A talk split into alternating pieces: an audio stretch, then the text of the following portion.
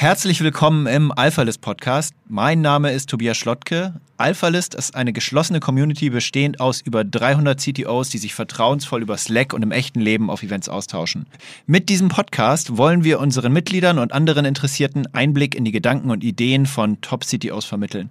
Wer Interesse an einer Mitgliedschaft in der Community hat, der kann sich gerne unter alphalist.com über unsere Aufnahmekriterien informieren und bewerben. Der Podcast wird netterweise unterstützt von Fastly, dem Herausforderer im CDN-Markt. Fastly ist technologisch aus meiner Sicht ganz vorne dabei und Treiber der Edge Cloud-Bewegung.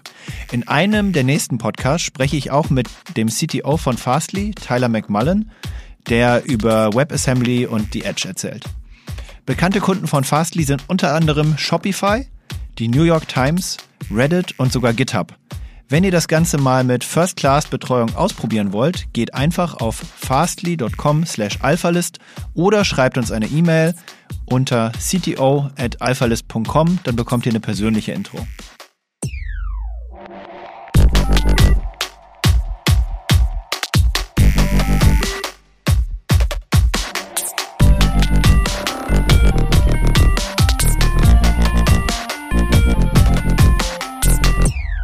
Wir begrüßen heute Jan Ramm, den CTO von FreeNow, ehemals MyTaxi. Er erzählt von seiner Laufbahn vom Schwimmlehrer zum CTO. Er verrät uns, wie und wo MyTaxi Entwickler sucht, was er von Mobile Frameworks wie Flutter hält und vor allem, wie spannend die ganze Mobility-Welt vor allem für Technologen ist.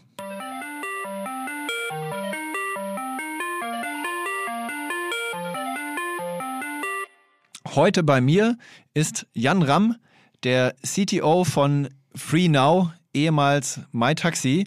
Ich sage Moin, Jan, am besten du stellst dich mal persönlich vor. Ja, schön, dass ich da bin. Ich selbst bin jetzt seit neun, neuneinhalb Jahren bei MyTaxi, beziehungsweise damals noch OneTouch Taxi. Bin selber, ich sag mal, in der Technologiefamilie aufgewachsen. Meine Mutter ist Softwareentwickler, mein Vater ist Hardwareentwickler.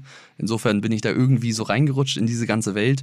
Wurde relativ früh dann auch dazu gebracht von meinen Eltern, Software zu entwickeln und habe dann selber über technische Informatikstudium in einer FA Wedel gemacht und dann Stück für Stück halt in die Technologiewelt reingekommen.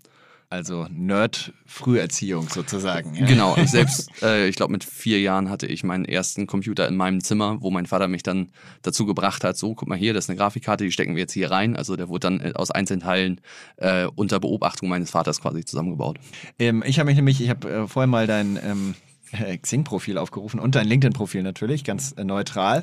Und habe gesehen, dass du, ich glaube bei Xing war das mal, äh, Schulschwimmlehrer warst. Und ich habe mich gefragt, wie wurde der Kollege jetzt vom Schulschwimmlehrer zum, äh, zum Technologen? Ähm, vielleicht dann aber ein paar Anekdoten zum Schulschwimmlehrer, weil das ist ja auch jetzt nicht so ein ganz übliches Hobby, ja? Ich musste und wollte immer einen Ausgleich haben zu dem vielen vom Rechner sitzen und war dann sehr, sehr aktiver Leistungsschwimmer damals. Bin äh, in der Jugendnationalmannschaft geschwommen und war da sehr, sehr hochrangig unterwegs und war dann im Olympiastützpunkt Hamburg-Schleswig-Holstein regelmäßig am Trainieren und dann kam es halt so weit, dass ich irgendwann gesagt habe, okay, Schule geht vor, jetzt muss ich da mein Abi ordentlich machen und habe damit aufgehört. Und da wurde ich dann äh, von der Schwimm-Community kontaktiert und wurde halt gefragt, so hey, da ich eine Trainerlizenz habe, macht, es nicht Sinn, dass du da Schwimmkurse gibst? Und da war ich dann bei der Bederland angestellt, neben meinem Studium, wo ich dann Schwimmkurse für Erwachsene gegeben habe an den Wochenenden und unter der Woche, wenn man dann Semesterferien hatte, für Schüler, sechste Klasse, siebte Klasse und so weiter. Und ab und zu mal einen Saunaaufguss, ja? nee, das, das so. musste ich Gott sei Dank nicht machen, äh, aber äh, meine Frau war auch äh, temporär, die habe ich beim Schwimmen kennengelernt. Äh, die hatte die, dann die das Erlebnis, einen Saunaaufguss zu machen, wo dann einer unserer Profs auch in der Sauna saß. okay, gut, ob man das will. Äh, und bist dann eigentlich in den Traumjob eines, äh, würde ich sagen, heutzutage jeden Technologen äh, gerasselt.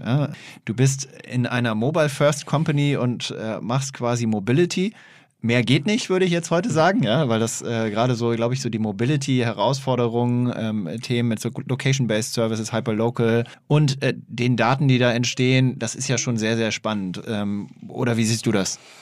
Ja, in, in, Summe ist das ganze Konstrukt in Mobility zu arbeiten, ist natürlich extrem spannend aktuell. Ähm, es sind sehr, sehr viele Bewegungen gerade auf dem Markt unterwegs. Es gibt sehr, sehr viel Funding, was jetzt in letzter Zeit durch die IPOs natürlich etwas abnimmt. Aber dadurch ist sehr, sehr viel möglich in dem Bereich, um halt auch die Art und Weise, wie sich die Welt bewegt, ähm, das zu verändern und entsprechend auch vorwärts zu treiben. ähm, und da neue Ideen auch reinzubringen und ich sag mal, einen Einfluss auf sehr, sehr viele Menschen zu haben und deren tägliches Geschäft, also wie kommen sie von A nach B oder auch wie verhalten sie sich in ihrem privaten Leben. Und das ist halt für mich extrem spannend, dass man da einfach eine sehr, sehr große Gruppe an Menschen adressieren kann. Ja, ist halt, ähm, finde ich, schon sehr beeindruckend. Also jetzt gerade die letzte Welle äh, war ja eigentlich gut für Hamburger, wahrscheinlich Moja, äh, aber davor halt äh, die ganzen E-Scooter schon verrückt, ne? wie das ähm, unser Leben, wahrscheinlich eure Umsätze auf eine Art und Weise, wobei ich glaube, das kannibalisiert sich gar nicht so, so stark, irgendwo komplett verändert hat ähm, und äh, wie viele Leute auf einmal ähm, einen Hals haben auf, auf die Roller, die überall rumliegen und wie viele Leute es aber auch nutzen. Ja? Also finde ich ähm, im, im, Negativen wie im Positiven äh, total beeindruckend ähm, und auch spannend, was das wiederum für Technologieprodukte sind, diese einzelnen kleinen Scooter. Mhm. Ja, das ist, ähm, wir haben ähm, mit FreeNow selber haben wir Hive ja als Subbrand mal, mal rausgebracht, wo wir auch ähm, E-Scooter gerade in, in Lissabon und auch in, po in Polen äh, selber betreiben, wo wir dann auch unsere Plattform E-Scooter ready machen mussten, wo man halt in der FreeNow-App auch heute schon in Warschau zum Beispiel Scooter über die FreeNow-App buchen kann. Was natürlich auch eine sehr spannende Herausforderung ist, dann die ganzen Scooter mit den IoT-Devices, die da drin connected sind, nochmal ganz neue Challenges, wo man hingeht zu Gyrosensoren einbauen, dass wenn der Scooter umgekippt ist, dass man dann quasi weiß, okay, man fährt hin, stellt ihn wieder hin, um, ich sag mal, jetzt nicht das öffentliche Ärgernis auf sich zu ziehen. Also das sind sehr, sehr viele Dinge, die man vorher gar nicht so gesehen hatte, wenn man denkt, so, ach ja, macht man halt so ein bisschen so einen Scooter anbinden, sperren, entsperren, ist ja nicht so weiter dramatisch. Mhm. Ähm, da kommt dann sehr, sehr viel dazu, wenn es darum geht, auch die Regulatoren glücklich zu machen, sage ich mal, und da auch dafür zu sorgen, dass es äh, auf den Straßen halt einigermaßen ordentlich ist. Da wir dann auch sehr, sehr stark über die Daten sehen können, dass ein Scooter, der liegt, der ist sehr, sehr hoch wahrscheinlich, dass er äh, demoliert wird oder äh, dass er geklaut wird spannend. Hast du da dann auch direkt mitgearbeitet an dem Produkt oder hattest du damit mehr zu tun? Ähm ja, also wir hatten, ähm, als die ganze E-Scooter-Thematik hochkam ähm, und man gesehen hat, ja, Lime und Bird und äh, Valuation von einer Milliarde innerhalb von, keine Ahnung, sechs Monate am Markt oder sowas, haben wir uns natürlich auch Gedanken gemacht, okay, Mobilität, wo geht das hin? Äh, lass uns das Thema doch auch mal ausprobieren. Und dann haben wir innerhalb von äh, sechs Wochen von Idee bis wir sind auf den Markt gegangen, haben wir quasi komplett mit Scooter kaufen, aus China importieren, ähm, und unser Produkt ready machen, hatten wir dann äh, sechs bis acht Wochen äh, ungefähr Zeit und sind dann in Portugal als erstes gelauncht, wo wir aber auf eine White Label Technologie Solution von äh, Wunderfleet aufgesetzt haben, womit wir auch sehr, sehr gute ähm, Erfahrungen jetzt gemacht haben und die ganzen Learnings gemacht haben mit den Scootern, wie wir die operieren und so weiter. Aber da war ich voll mit drin in diesem Projekt, dieses ähm, ich habe es so schön genannt, äh, Halligalli, wir machen mal Scooter. Ja, also äh, stelle ich mir auf jeden Fall spannend vor. Und ähm, wahrscheinlich Wahnsinn, wie viel, wie viel äh, Verschnitt man da hat, oder? Also wie viel, wie viel Hardware verloren geht, ähm, geklaut wird, gehackt wird. Ist das auch ein Thema? Ähm, gehackt nicht so. Ähm, viel ist, also Zerstörung oder halt äh, Diebstahl ist halt mit der größte Faktor. Ich sag mal, was man so sieht, auch so, was ähm, die anderen Provider so veröffentlichen, ein Prozent Loss pro Tag ähm, ist ein Wert, den man auf jeden Fall unterbieten sollte. Das sind dann so die, die Höchstzeiten von Zerstörung und, und Loss. Und da sind wir so meistens so bei 0,2, 0,3 Prozent pro Tag, was wir, was wir da sehen. Ähm, ja. Wahnsinn. Und wie lange hält so ein äh, Ding dann wirklich? Von bis, das kommt wirklich auf die Stadt drauf an, auf die Straßenverhältnisse. Also wir haben teilweise, ähm, zum Beispiel in Athen haben wir jetzt äh, Scooter draußen, die sind jetzt 10, 11 Monate alt. Das äh, funktioniert äh, hervorragend, obwohl wir da sehr, sehr viel Kopfsteinpflasterstraßen haben, bergauf, bergab. Und in Lissabon haben wir deutlich kürzere äh, Lebenszyklen von den Scootern, einfach weil durch die Straßenbelastung und auch wie sie genutzt werden in den Städten ist halt sehr, sehr stark unterschiedlich. Okay. Ähm, interessant. Dein, dein Geschäft ist ja nach wie vor, dein Hauptgeschäft ist ja wahrscheinlich nach wie vor das Taxi, kann man das so sagen? Ja. Äh, wenn man jetzt da so die Entwicklung sich anguckt, eurer, eurer ersten äh, App-Version äh, zu, zu jetzt, was hat sich da getan? Jetzt auch in der Akzeptanz ähm, der, der Taxifahrer, die ist wahrscheinlich gigantisch gestiegen, stelle ich mir vor. ja. Wie hat sich auch die, die ganze äh, Hard- und Softwarewelt so weiterentwickelt? Ja, also wir, ähm, als wir gestartet sind, es war die Zeit, wo das iPhone 3 das State-of-the-Art iPhone war.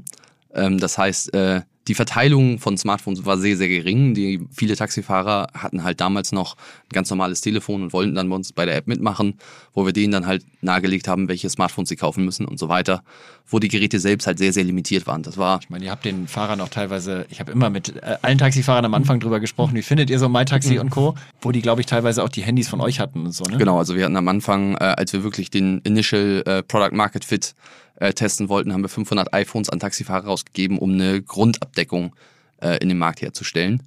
Ähm, und da ist halt sehr, sehr viel passiert, auch was die Capabilities von den äh, Geräten angeht. Ähm, am Anfang hatten wir sehr, sehr viele Probleme. Da zum Beispiel Smartphones waren typischerweise nicht gemacht für den 8-Stunden-Betrieb.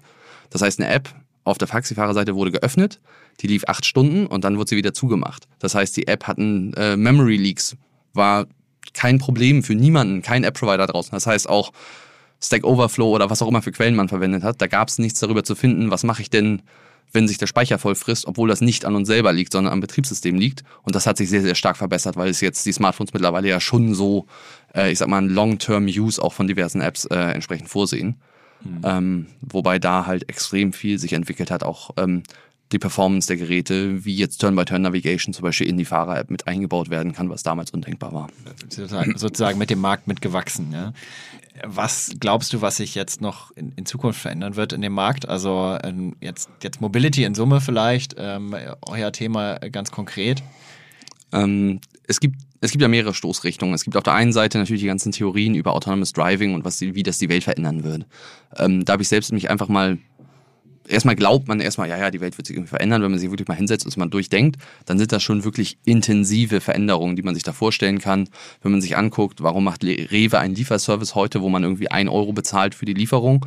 Das ist alles vorbereitend auf autonomes Delivery. Das heißt, die Kosten, die gucken, was sind die Akzeptanz von den Kunden, wie viel Market Share können sie da jetzt auch schon die Kunden sich akquirieren, dass wenn sie die Kosten deckend quasi diese Auslieferung statt, äh, stattfinden kann, dass sie das dann auf solchen Technologien basierend äh, aufbauen. Und wenn man es mal durchdenkt, dann gibt es schon sehr, sehr viele Aspekte. Das ist aber auf der anderen Seite ein Thema, streiten sich die Spezies aber äh, 10, 15, 20 Jahre, äh, keiner weiß es ganz genau, das ist halt noch weit in der Zukunft. Ähm, wenn man eher auf die kurzfristige Änderung, die, die stattfindet, glaube ich, dass es sehr, sehr stark in Richtung Green gehen, gehen wird. Das heißt, es geht darum, was sind es für Antriebsfaktoren. Das heißt, gerade die deutschen Autobauern gibt es ja sehr, sehr viele Diskussionen gerade, dass die die E-Welt ein bisschen verschlafen haben. Ähm, und da muss halt extrem viel passieren. Auf der anderen Seite haben wir da natürlich auch ähm, hin zum Pooling, wo wir mit Match gewisse Versuche gestartet haben, wo aber gewisse kritische Massen halt generiert werden müssen, damit man halt auch nicht unendlich große Umwege fahren muss.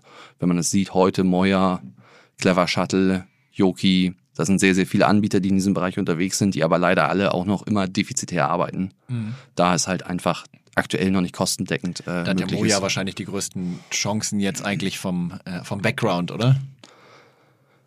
Ja, und Nein, die haben natürlich, die sind mit einem hohen Investment reingegangen. Die haben ein Custom-Fahrzeug gebaut mhm. und diese Kosten müssen ja auch erstmal wieder äh, reingebracht werden. Wenn man, wenn man guckt, was dieses Fahrzeug an sich kostet, natürlich ist es auch eine Attraktion, es ist ähm, das Erlebnis des Sharings ist deutlich besser als jetzt beim VW-Bus oder ähm, anderem Großraumfahrzeug.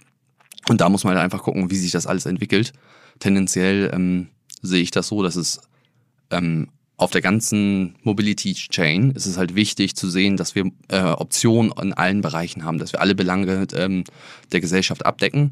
Und äh, da finde ich zum Beispiel die Modelle, die ähm, Yoki in, wo ist das, Ostdorf ähm, äh, fährt, wo die quasi so einen so einen Public Transport Feeder aufgebaut haben. Das heißt, sie sammeln Leute ein bis zum nächsten Public Transport Hub auf den White Spots der City. Das ist zum Beispiel sehr, sehr spannend da diese Konzepte zu sehen, wie man dann die bestehende Infrastruktur besser nutzen kann, mhm. um halt die Städte zu entlasten. Ja, finde ich auch spannend, jetzt mal ähm, über die Grenzen der Stadt hinweg zu denken. Ich, ich erinnere mich immer noch früher an äh, äh, uns auf dem Land äh, mit, dem, mit dem Busfahrplan zu Hause, wo du dann immer drauf gucken musstest, wann die drei Busse am Tag fahren.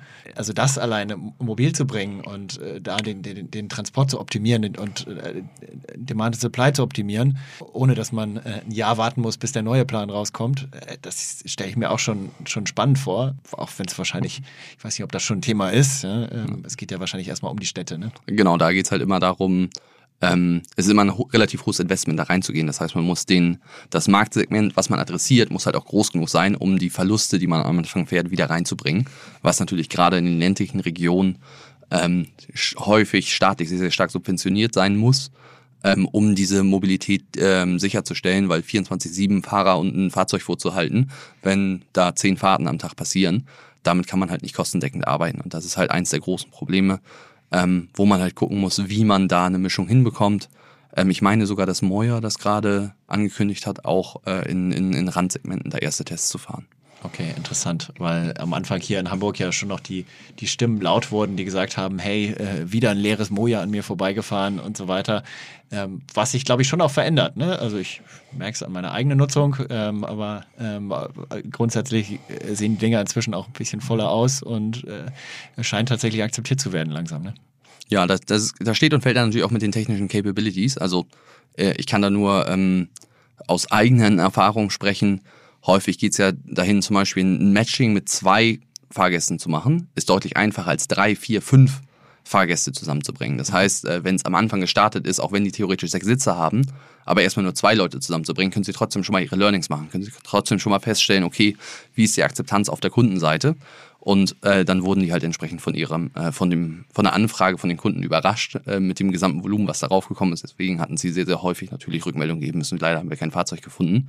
Und wenn die jetzt die Algorithmen weiterentwickelt haben, um Multimatches hinzu, hinzubekommen, dann kann das natürlich auch viel ja, helfen. Aus, aus, meiner Sicht war am Anfang die größte, ähm, die große Produktenttäuschung, äh, dass sie ja tatsächlich, also wenn du jetzt Anfragen geklickt hast, auch unmittelbar Feedback gegeben haben. Ne? Also gar kein Matching in der in dem Moment probiert wurde, äh, vermeintlich, sondern mhm. also sie nicht gepollt haben, sondern sofort Feedback gegeben haben, ist leider kein Moja da.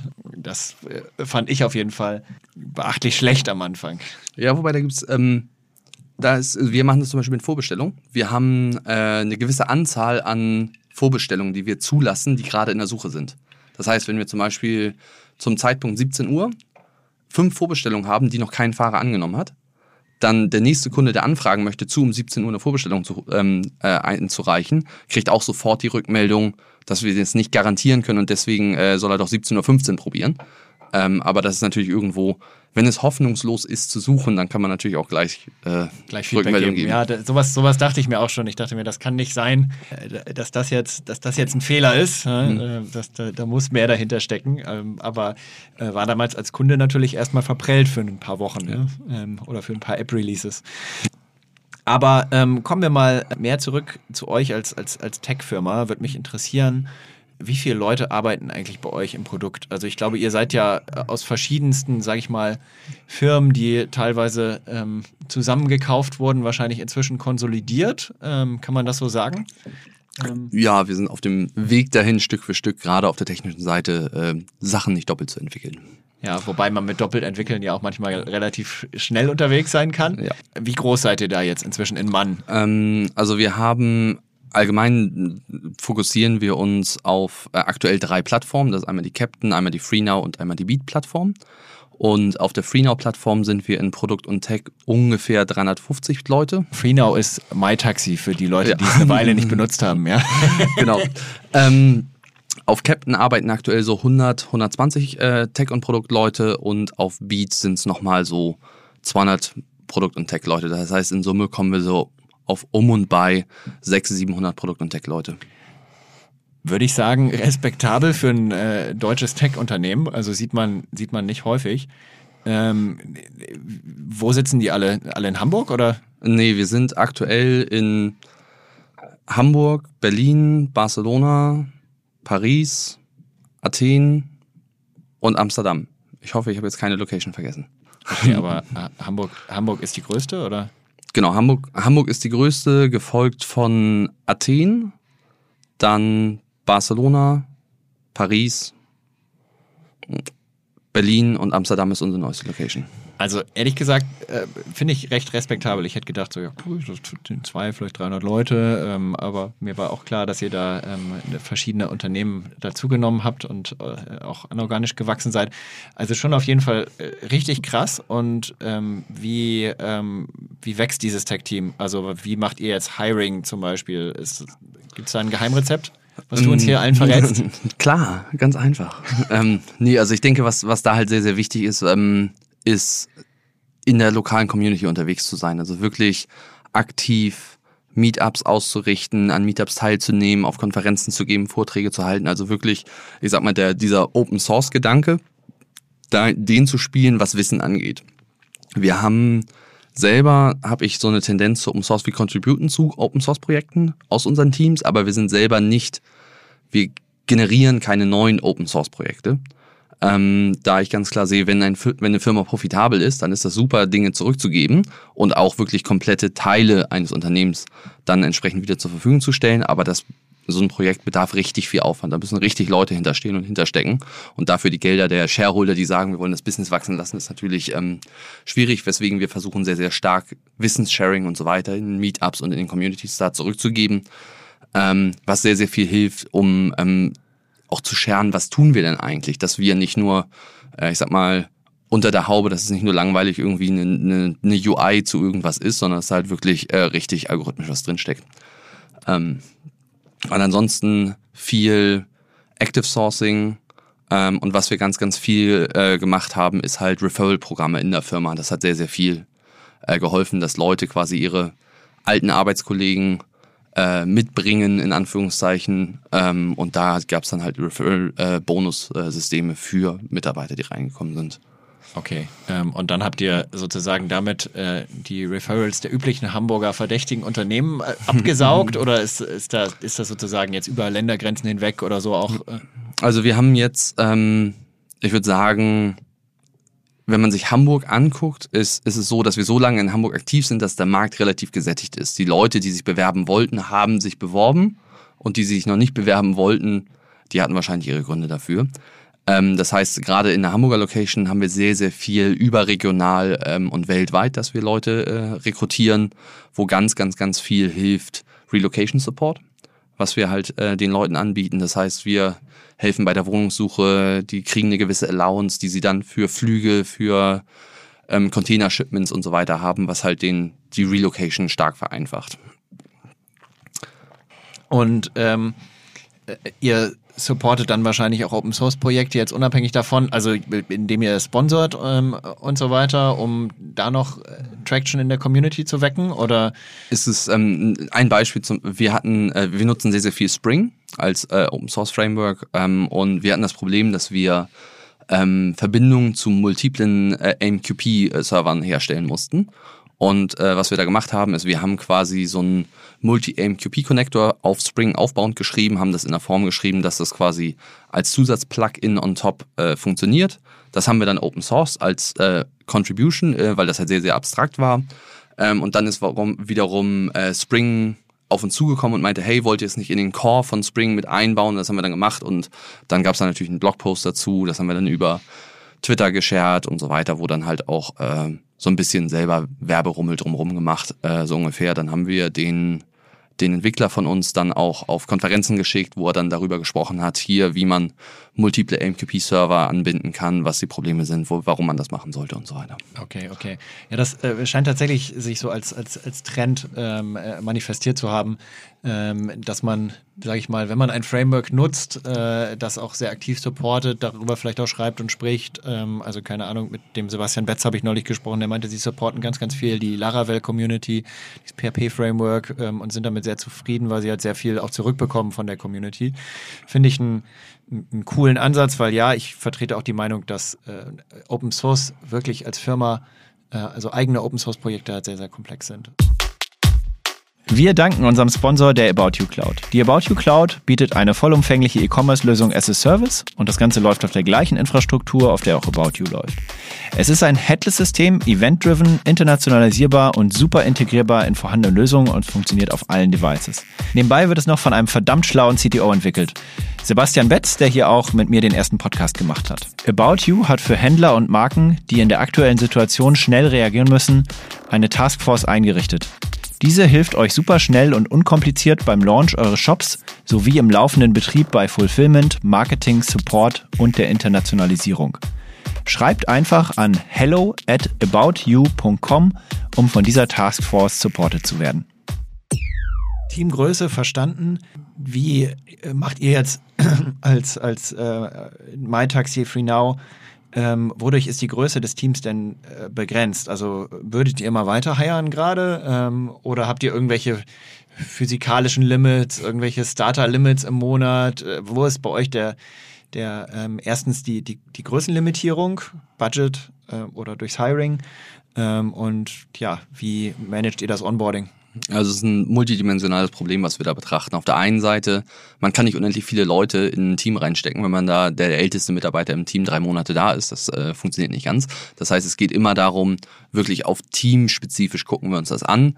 Wann hat sich ein Team eingegroovt? Wann können die wieder einen neuen Starter ab? Wann können die wieder jemanden onboarden? Ähm, und äh, da, das ist die, die eine Größe. Die andere Größe ist ganz, ganz klar äh, das Recruiting.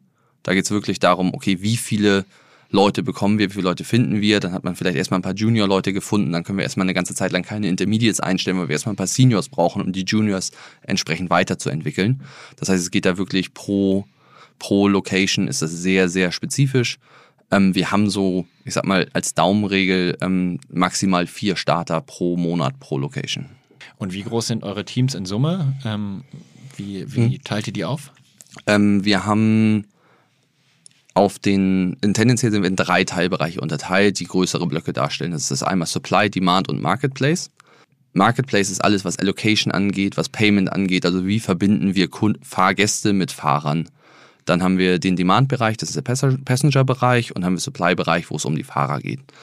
Wenn wir Customer-Facing-Geschichten machen, das heißt wie die Passenger-App, da haben wir immer zwei iOS, zwei Android, zwei Backend-Entwickler in einem Team Plus. Das heißt, ihr entwickelt auch also nicht plattformunabhängig. Ähm, nee, genau. Also wir entwickeln alles nativ. Äh, hatten diverse Tests und Stoßrichtungen, Richtungen, unterschiedliche Geschichten, React Native. Dann äh, hatten wir damals, äh, ich weiß nicht mehr, wie das hieß, auch irgendein so ein, so ein Cross-Compile-Framework. Ähm, lass, lass uns da später noch drüber sprechen, lass uns zum Teamgröße zurückkommen. Ja. ähm, ja, genau. Also wir haben diese sechs Entwickler, sage ich mal, plus ein Product Owner und meistens so einen halben bis ein Drittel Scrum Master. Also ein Scrum Master äh, supportet äh, zwei bis drei Teams bei uns in der Organisation. Ähm, und dazu haben wir nach dem Spotify, nach dem Spotify-Modell haben wir dann ähm, unsere, ich würde sagen, Matrix-Organisation darüber aufgebaut. Das heißt, wir haben diese Teams, dann haben wir irgendwo einen iOS-Lead, der dann aus entsprechend aus drei, vier Teams die ganzen iOS-Entwickler führt, ein Android und ein Backend-Lead. Ähm, das ist so der Bereich mit den Customer-Facing-Themen, äh, ähm, in, dem, wo wir reine Backend-Plays haben, sowas wie in Payment.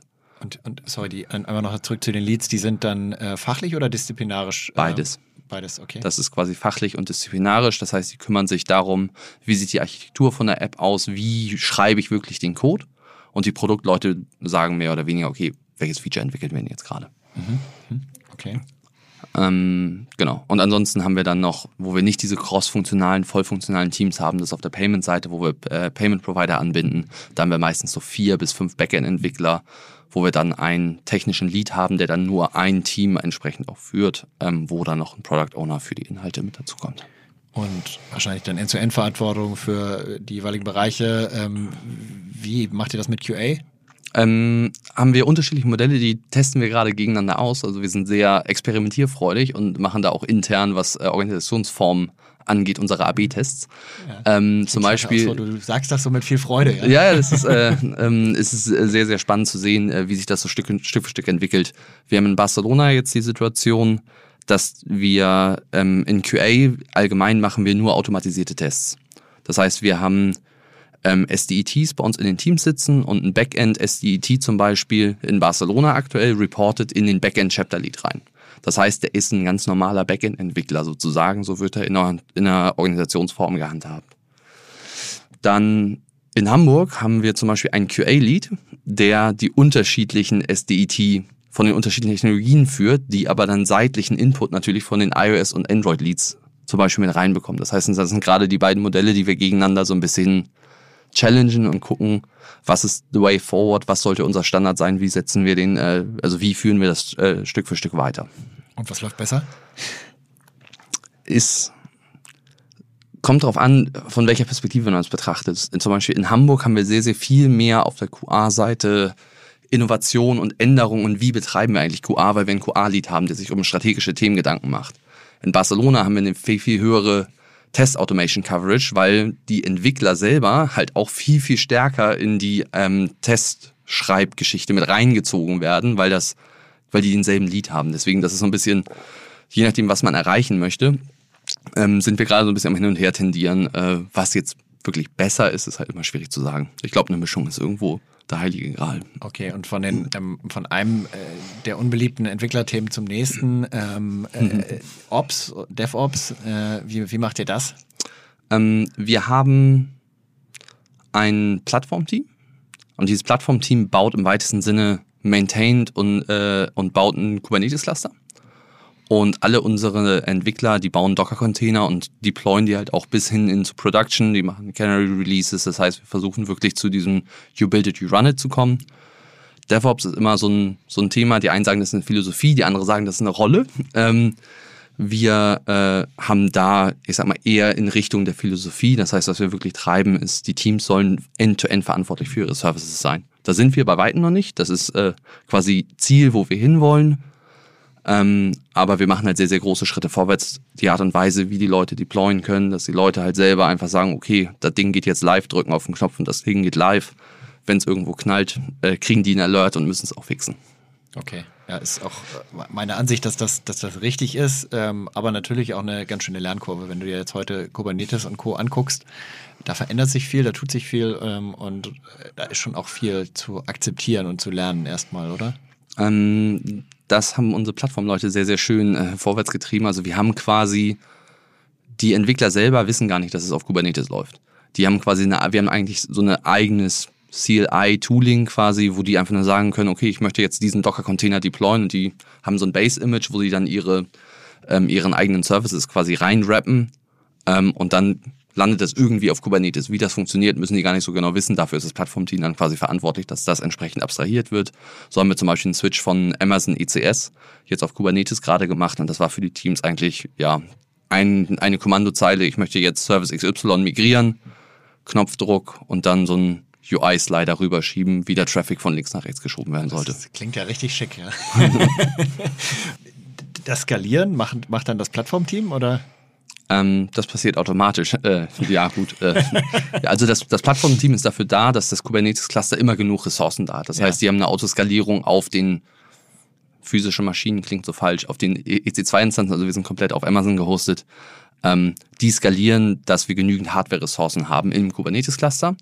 Und die Entwickler selber definieren dann in so einem äh, Podspec-File, ähm, wie viele Container entsprechend im Produktiv laufen sollen. Und da gibt es dann wiederum Autoscaling-Metriken, die äh, die Services selber äh, zur Verfügung stellen. Also CPU-Usage und so weiter, also wie so ein Pod-Autoscaler. Ja, ja auch. Also es gibt äh, zwei Dimensionen. Es gibt teilweise ähm, über Memory, aber teilweise haben wir auch IO-bound Services, wo wir halt einfach sagen, okay, Netzwerk ist nicht genug oder wir haben andere Services, wo es wirklich darum geht, wo ist die Business-Metrik, die eigentlich sagt, okay, wir sollten jetzt skalieren. Okay. Klingt auf jeden Fall spannend. Und wenn äh, du jetzt in deinem täglichen Job ähm, mit Bereichen zu tun hast, äh, also du scheinst dich im Ops-Bereich auf jeden Fall sehr, sehr gut mhm. auszukennen. Äh, womit hast du dann am meisten zu tun? Ist das durch die Bank oder, also klar, als CTO hat man immer durch die Bank, aber vielleicht hast du auch irgendwo eine bestimmte Heimat? Bist du eher der, der Mobile-Mensch oder eher? Nee, der, der Backend-Architektur-Mensch, ah, sag ja, mal. Das okay, ist das so meine. Ich, das äh, hat sich so angefühlt. Ja. ja. Ja, ich habe, ähm, ich komme selber halt, habe jahrelang selber Backend-Entwicklung gemacht ähm, und habe dann irgendwann, ich glaube vor zwei Jahren war das, da meine Pull-Requests so viele Kommentare bekommen, dass ich beschlossen habe, okay, jetzt ist es Zeit für mich, äh, in Rente zu gehen, was das Coden angeht und habe mich dann äh, angefangen zurückzuziehen, zumindest was die Produktiventwicklung angeht. Ich schreibe immer selber noch gerne so kurze Skripte, die dann vorhandene APIs anzapfen oder Sachen, die mich nerven im, im Daily Business, dann selber, um die zu automatisieren äh, aber ich sag mal, in einer Produktivumgebung habe ich schon äh, seit zwei Jahren nicht mehr rumgecodet. ja, das kann ich mir vorstellen. Ähm, hast du ähm, gerade irgendwie, also gerade so Richtung CTO-Produktivität, äh, finde ich, eigentlich hat jeder immer irgendwie so ein Lieblingstool, sowas Kleines, was er gerade besonders toll findet, wo er seinen Alltag mit optimiert. Hast du sowas? Ja, Slack. Slack. Also okay. Slack ist für mich da, ähm, ich mache mein komplettes äh, To-Do-List-Tracking über Slack mit Remindern, dass ich mir selber einen Reminder setze für morgen, für was auch immer, dann Messages, die reinkommen, kurz gelesen, oh ja, muss ich antworten, dann remind me in wann auch immer. Also ich, ich sag mal, ich würde schätzen, wenn ich nicht im Meeting sitze, wenn man die Meetingzeit außen vor lässt, verbringe ich 60 bis 70 Prozent meiner Zeit äh, aktiv in Slack. Das ist krass. Also äh, beachtlich. Also wir sind leider als Firma nicht auf Slack. Ähm, Habe ich irgendwann entschieden. Habe das ein paar Mal bereut. glaube, da ist inzwischen ja auch sehr, sehr viel möglich, was so die Workflows angeht und Co. Ne? Ja, also wir, wir treiben Sachen hin bis, bis hin zu, wir bauen keine UIs mehr für unsere Ops, also für unsere nicht die DevOps-Leute, sondern die wirklichen Ops-Leute, also die Driver-Service-Mitarbeiter. Ähm, die haben quasi, da kommt ein Slack-Bot und schreibt die an, möchtest du jetzt dies machen? Und dann klicken sie ja oder nein. Ähm, dass wir schon unsere eigene UI wegrationalisieren für eigene Themen und das durch Slack ersetzen. Krass, krass. Ähm, okay, und irgendwas vielleicht nicht so ganz so verbreitetes, was noch nicht jeder kennt. Also Slack ist ja äh, omnipräsent überall. Ähm, was ist eher so ein kleines Tool. In, ich hasse die Maus. Das heißt, ich versuche alles mit dem Keyboard zu machen. Ja, und es, Backend, Backend genau, und es gibt äh, für Chrome ein Plugin. Ah, ich, ich weiß nicht mehr ganz genau, wie das heißt. Ich glaube, Vimium heißt das. Ähm, da kann man im weitesten Sinne jegliche klickbare Taste, ähm, äh, jegliches Element im Browser, dann zeigt er so ganz kleine Icons an, welche, ähm, welche Keyboard-Taste man dafür drücken muss. Ähm, das ist so mit mein mein Highlight, was Produktivitätssteigerung angeht, zumal der auch auf denselben Seiten immer wieder dieselben Buchstaben auf dieselben Elemente fleckt. Das heißt so, Google Mail ist es quasi die Shortcuts, die Google Mail schon mitbringt, ist ja schon sehr, sehr mächtig. Ähm, aber das oben drauf gelegt, da hat man dann, äh, ja, Produktivitätssteigerung. Klingt auf jeden Fall nach einem gewissen Nerdiness-Faktor, ja. okay. Ähm, also textseitig habe ich dann ähm, entnommen, äh, seid ihr weitestgehend Java-mäßig im Backend unterwegs oder ist das, ist das so? Ja, weit. Also ja, ist gerade ein sehr, sehr starker Shift in der Company. Also wir sind jetzt, alles, was jetzt neu kommt, ist fast alles in Kotlin. Mhm. Ähm, auch auf der Backend-Seite, da freuen sich die Android-Entwickler auch sehr, sehr äh, drüber. Dann können die noch mehr im Backend auch mit supporten. Ähm, und, aber das ist sehr, sehr teamabhängig. Also ich sag mal, 95% unserer Stacks läuft auf der JVM. Ob das jetzt Java oder Kotlin ist, ist äh, to be defined. Alles, was neuer ist, geht in Richtung Kotlin. Aber es gibt teilweise auch noch Teams, die sagen, nee, komm, wir machen weiter Java. Das machen wir schon immer so und das äh, ist unser Ding. Okay, äh, ich glaube, äh, auf, auf Kotlin-Seite ähm, äh, gibt es ja jetzt auch das, das ganze Thema Kotlin Native, oder? Ähm, ist das für euch auch was? Weil ich meine, du hast wahrscheinlich alles, du hast gerade schon, als wir über Mobile gesprochen mhm. haben, schon, schon angerissen, dass das eine ja. lange Leidensgeschichte ist. Äh, Kotlin Native ist vielleicht wieder was vielversprechendes am Horizont, oder? Ähm, ja und nein. Es gibt immer so ein bisschen, was ist der Anspruch, den man selber hat an das Produkt, was, ich sag mal, Pixel Perfect, was Animationen angeht äh, und so weiter. Und da war das meistens dann ein Problem mit diesen Cross-Kompilaten. Ähm, Gerade auch, man kommt häufig in Situationen, dass solche Dinge, dass man dann stuck ist in einem Problem. Man hat irgendwas wo es einfach, das Verhalten ist nicht erklärbar, das Verhalten ist nicht das, was man erwarten würde, was teilweise dann auf diese Cross-Compilat-Libraries zurückzuführen ist, was dann sehr, sehr schwierig zu fixen ist und ähm, das ist ja am weitesten ein Compiler, den man dann debuggen muss und äh, eventuell modifizieren muss, was nochmal ein ganz anderes Skillset ist als der normale Anwendungsentwickler. Ähm, deswegen kann man da in Situationen laufen, wo man einfach stuck ist. Deswegen sind wir da sehr reserviert, ähm, was das angeht. Es gibt Teilbereiche, wo es, ich sag mal, Businesslogik, die man in die Mobile-App mit reinpacken möchte, sowas wie zum Beispiel Fahrpreisberechnung und solche ganzen Geschichten, wo man, wo wir am Überlegen sind, ob man das nicht teilweise dann in solchen Bibliotheken schreibt, was aber jetzt nichts mit der UI zu tun hat, sondern wirklich rein Businesslogik ist. Okay. Und auch so Sachen wie Flutter habt ihr euch dann wahrscheinlich sehr intensiv angeguckt, weil da ist ja, glaube ich, relativ viel abstrahiert, also gerade vom UI, wo man sagen müsste, könnte das müsste doch eigentlich dann Pixel Perfect sein, oder? Ja, Flutter, das, das Problem ist, ähm, Flutter ist ja auch nicht unbedingt ähm, auf, die bringen ja ihre eigenen Style sozusagen mit. Das heißt, man ist weg von dem Native-Style eines iOS oder eines Android-Betriebssystems, wo man dann halt auch gucken muss, okay, was erwartet der User denn vorzufinden?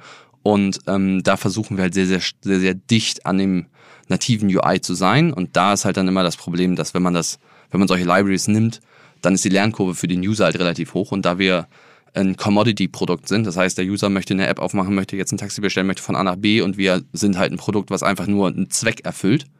Da ist es halt schwierig, wenn man den Kunden diese zusätzliche Bürde auferlegt. Mhm, mh, verstanden. Ähm, gut.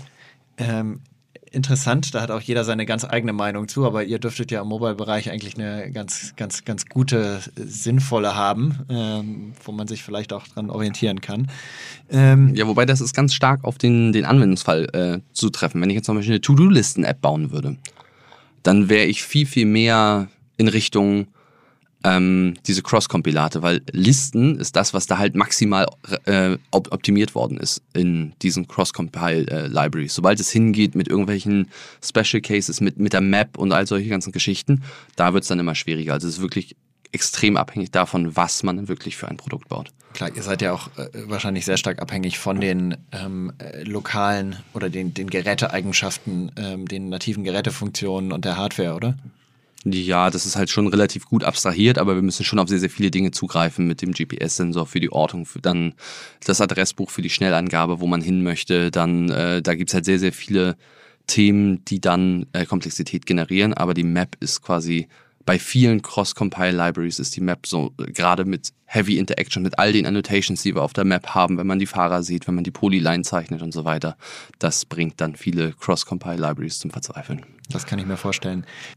Wie viel sage ich mal, aus eurer Perspektive kann man denn so produktseitig ähm, äh, sich auch einfach beim Wettbewerber abschauen? Also ich meine, so ein Uber oder sowas ähm, ist ja wahrscheinlich auch schon jemand, den ihr beobachtet, ähm, ja. sehr mhm. intensiv beobachtet.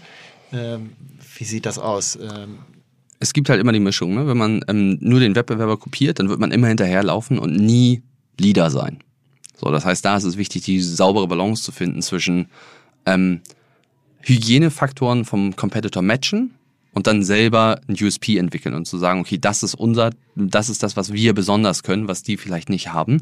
Ähm, und gerade was das die Incentivierung auf der Fahrerseite angeht, das beobachten wir natürlich ganz genau, weil ähm, Uber da in den USA mit den Privatpersonen, die als Fahrer fungieren, natürlich noch viel, viel, viel stärker unterwegs sein müssen und viel, viel, viel mehr Learnings gemacht haben, als das, was wir jetzt auf der Taxifahrerbasis zum Beispiel gemacht haben, wo die Individualincentivierung auf der Fahrerseite natürlich nicht ganz so ausgeprägt ist wie jetzt in der äh, Privatperson. Okay, ähm, kann man sich da ähm, vielleicht auch ein bisschen was angucken, was so unter der Haube der Apps passiert? Also ich kann mir so, ich weiß nicht, ob du diesen, diesen ähm, CCC-Kollegen kennst, äh, David Kreisel heißt er, glaube ich, der hat gerade ähm, ist gerade beim, beim diesjährigen oder äh, letztjährigen CCC-Event, ähm, hat er einen Vortrag gemacht über das Bahnmining, wo er quasi, glaube ich, die äh, mobile API äh, der Bahn angezapft hat, alle Verspätungen untersucht hat und so weiter und so fort. Ähm, ich finde ja, Mobile äh, ist ja noch ein Thema, wo ähm, wenig Leute wirklich ahnen, ähm, was du an potenziellen Security Holes äh, zwischen äh, API ähm, und mobiler App so haben kannst und was du alles an Daten abgreifen kannst. Ähm, da guckst du doch vielleicht ab und zu mal rein oder ist das was, was man beobachtet? Tendenziell ist es so, dass fast alle Competitor in dem Bereich hingehen in, in den Dumb-Client. Das heißt, der Client hat keine Ahnung und der wird einfach vom Backend geforst, zeig jetzt mal das an. Ähm, das heißt, die Infos, die da rausgehen, ähm, da Bewegungsdaten von Kunden hochsensible Daten sind, da sind alle extrem drauf bedacht, machen regelmäßige Security-Scans und Security-Checks, welche Daten werden wirklich exposed, dass nur die Daten von dem Kunden, der auch gerade eingeloggt ist. Das heißt, man könnte theoretisch seine eigenen Daten irgendwie versuchen abzuzapfen und auf einer anderen Visualisierung darzustellen, aber es ist jetzt nichts, wo man einen super Benefit quasi draus zieht. Ähm, was man, die, die meiste Magic passiert halt im Backend, die dann im Endeffekt äh, sehr, sehr stark verborgen ist. So, das war's. Ihr könnt euch vorstellen, wie entsetzt Jan und ich geschaut haben, als wir den Fehler auf dem Bildschirm des Aufnahmerechners nach Minute 45 gesehen haben. Die Aufnahme war aufgrund eines technischen Fehlers unterbrochen. Deshalb müssen wir Jans schlimmste technische Fehler fürs nächste Mal aufheben. Schön, dass du dabei warst, Jan, und einen herzlichen Dank an unsere Sponsoren Fastly und die About You Cloud. Wir hören uns in zwei Wochen wieder.